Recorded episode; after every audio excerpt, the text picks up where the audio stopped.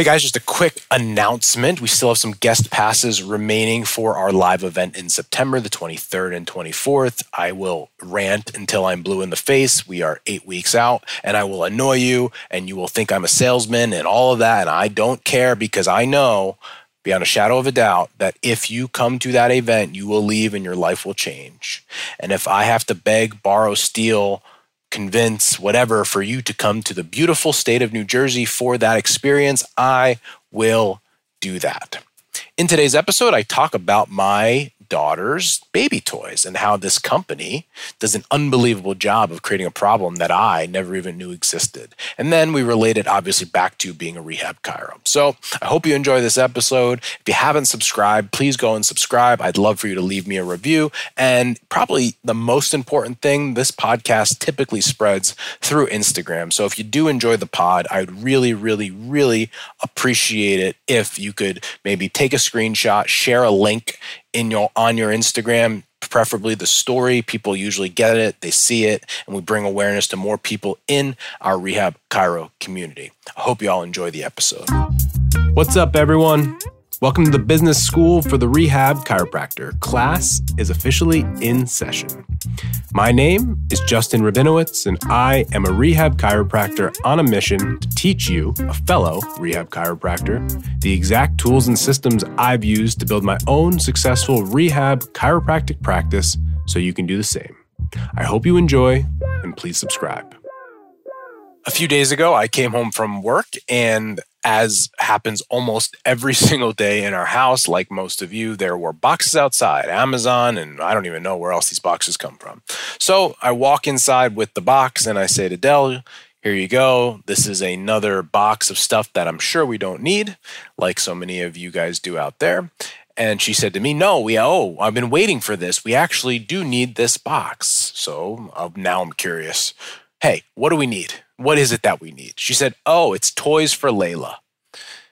Now, to give you a bit of a background, Dell and I lived until very recently in a 700 square foot apartment, and neither of us like clutter. And so, one of the things we agreed upon early on was that we weren't going to just get Layla tons and tons of toys because A, we didn't have the room for it, and B, we don't want to fill our house up with crap that she won't use and doesn't want. So, immediately when she says, Oh, they're toys for Layla, I bring this up.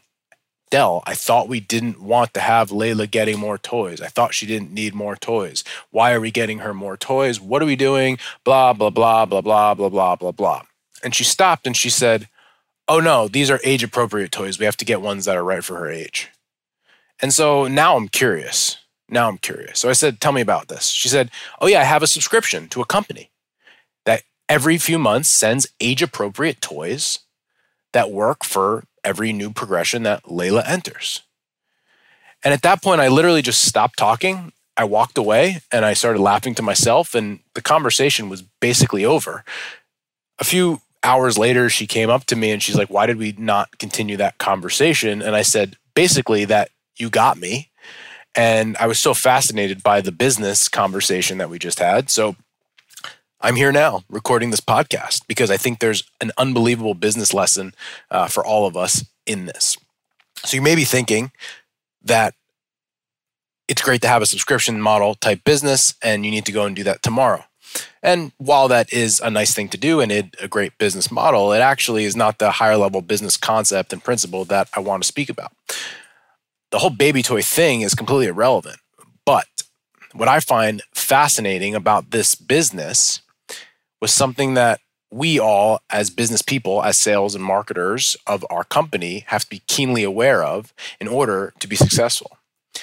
Because what this company did was something that I didn't even know existed, and that's the point. So, what I believe this toy company did was they did something where they created a problem for me, my wife, and my child that previously I didn't even know existed. And then once they created that problem that I didn't know existed, they built a business on the back of it to fill that problem and solve that problem for me and hope and probably hundreds of thousands of other young parents with young kids that are growing.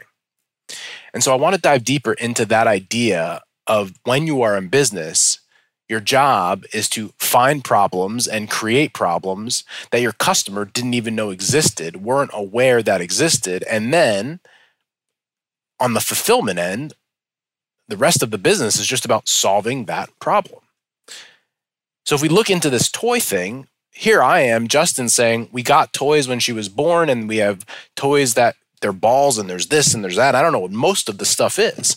And so we got those early on, one month, two month, three months. And here I, here I am thinking like we're good. Like we're good. Eventually she's gonna walk and we'll just get her outside and do the thing. And we have more than enough toys sitting in front of uh, our TV so she can just roll around and play with them. And most likely she won't know the difference anyway. And that's what my thought was.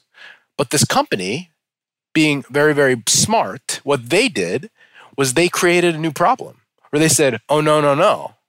The toys you got at three months are no longer age appropriate. And by the way, we actually have a subscription service here where we can send you new toys every few months so that when your baby is eight months and nine months and 10 months and 11 months, we can send them age appropriate toys that they can advance with.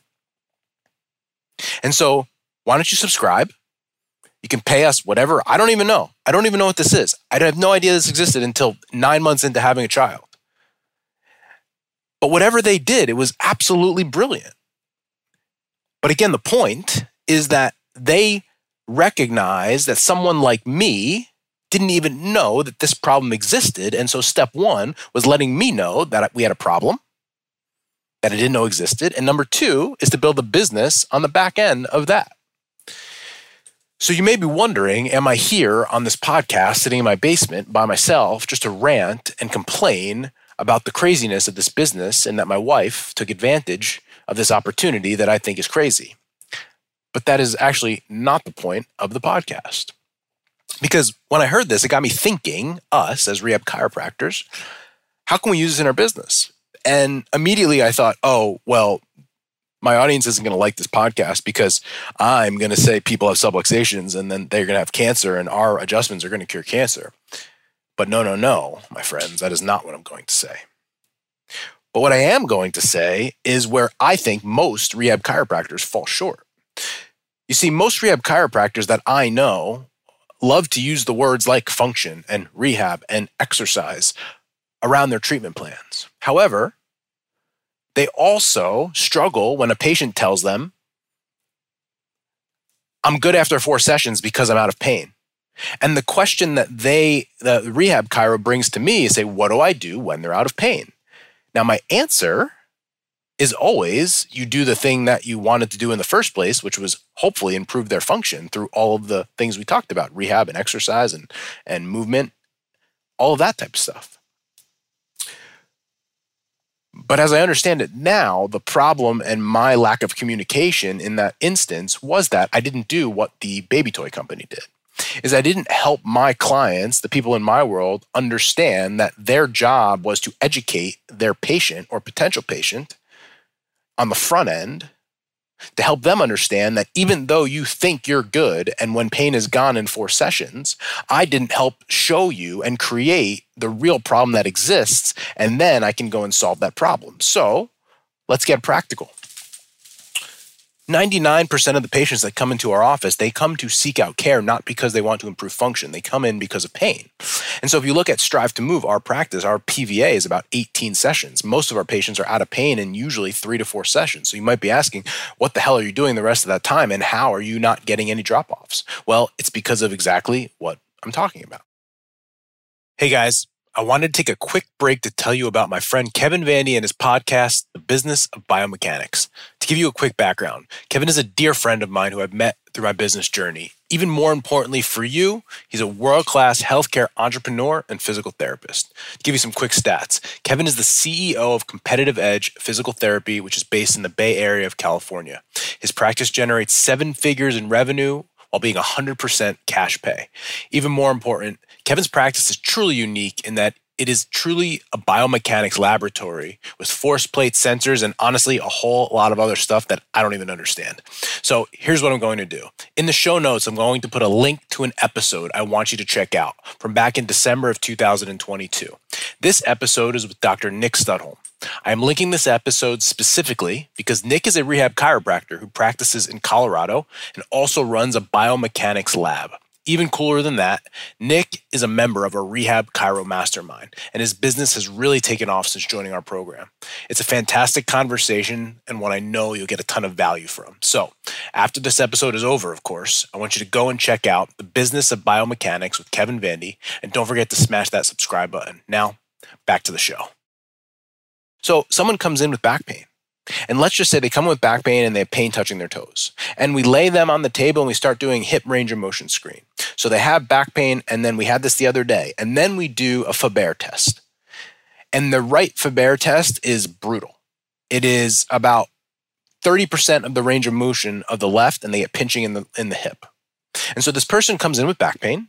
However, from a function perspective, their right hip is an absolute disaster. Now, how do we create the problem and then help solve the problem? Well, we say, Mr. Smith, I know that you came in here for back pain, but the good news is that I think I found where the root cause of this is coming from.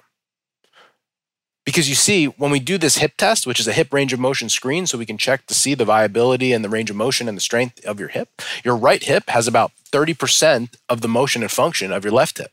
And so if you think about it, you want to be a marathon runner or a, I guess it's a Hyrox racer. And you're asking your right side and your left side to do relatively the same thing. But as you can see here, your right side and your left side are not nearly the same. And so it looks like what's happening is your lower back is taking the brunt of this abuse. Now, I know this is interesting to you or maybe puzzling to you because you came here thinking my back is the problem. Now, I know that your back does hurt. The great news is that's almost going to be easy. I believe your back pain is going to be gone in three to four sessions. And when that happens, then we can get to work. Then we can start to fix the real problem as to why you're here in the first place. And you know the best news of all, Mr. Smith? When we actually fix the hip problem, there's a very good chance that we've done everything we can to make sure that this doesn't happen again. Because I know, Mr. Smith, this didn't just start and this has been on and off for years and you've seen many other doctors and chiropractors and had injections and we're even thinking about stopping working out and doing surgery. But what i know mr smith is that if we don't fix this hip problem which you didn't even know existed until you showed up today you are perpetually going to be in and out of every doctor and, and eventually we're going to end up in a bad spot.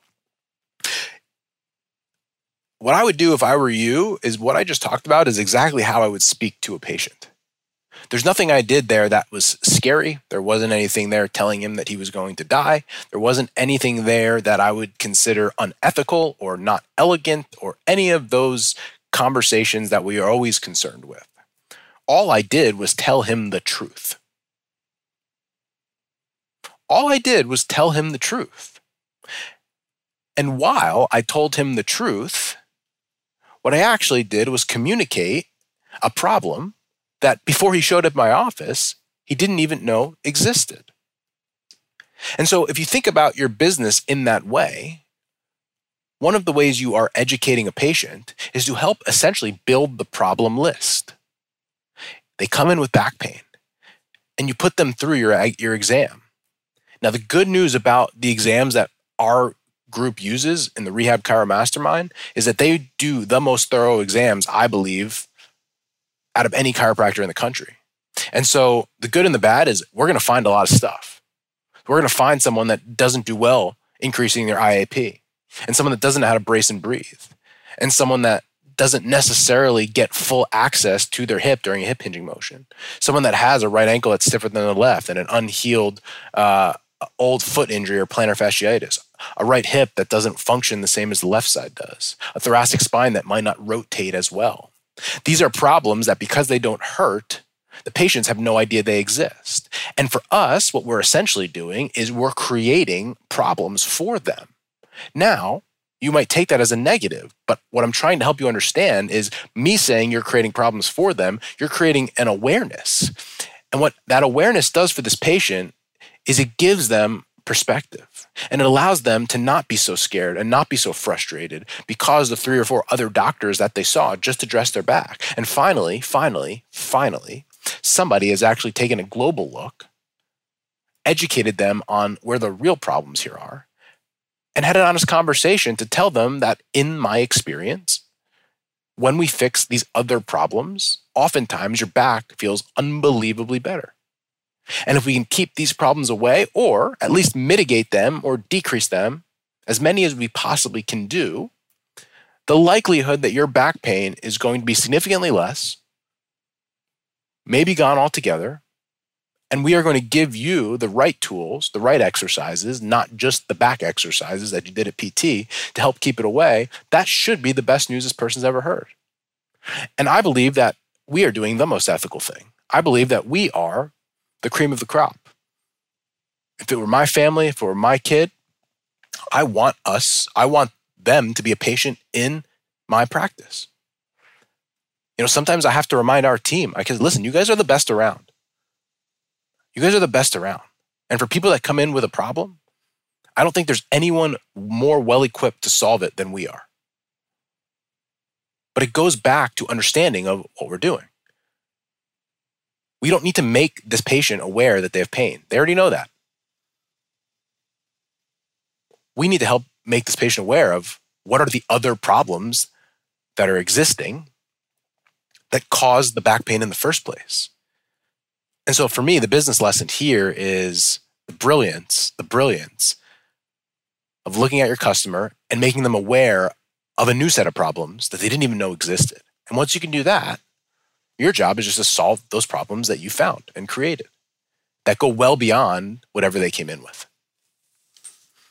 Now, the follow up to the story, as always happens, we open these box of toys for Layla, and I go upstairs to, I don't even know, and I come back down, and all the toys are out of the box. And guess what Layla is most entertained by? Yep, you guessed it, the box. And so, if anybody thinks that buying any of these toys actually helps the kid, you are crazy because at the end of the day, they just want to play with the box anyway. Now, that's neither here nor there. And I'm sure in a month or two, we will get another box of toys that we won't use, and Layla will play with the box again. And I will probably be on the podcast ranting again about us not using the toys that were bought for the reason they were bought. Anyhow, I hope you all enjoyed this episode, and we'll talk to you soon.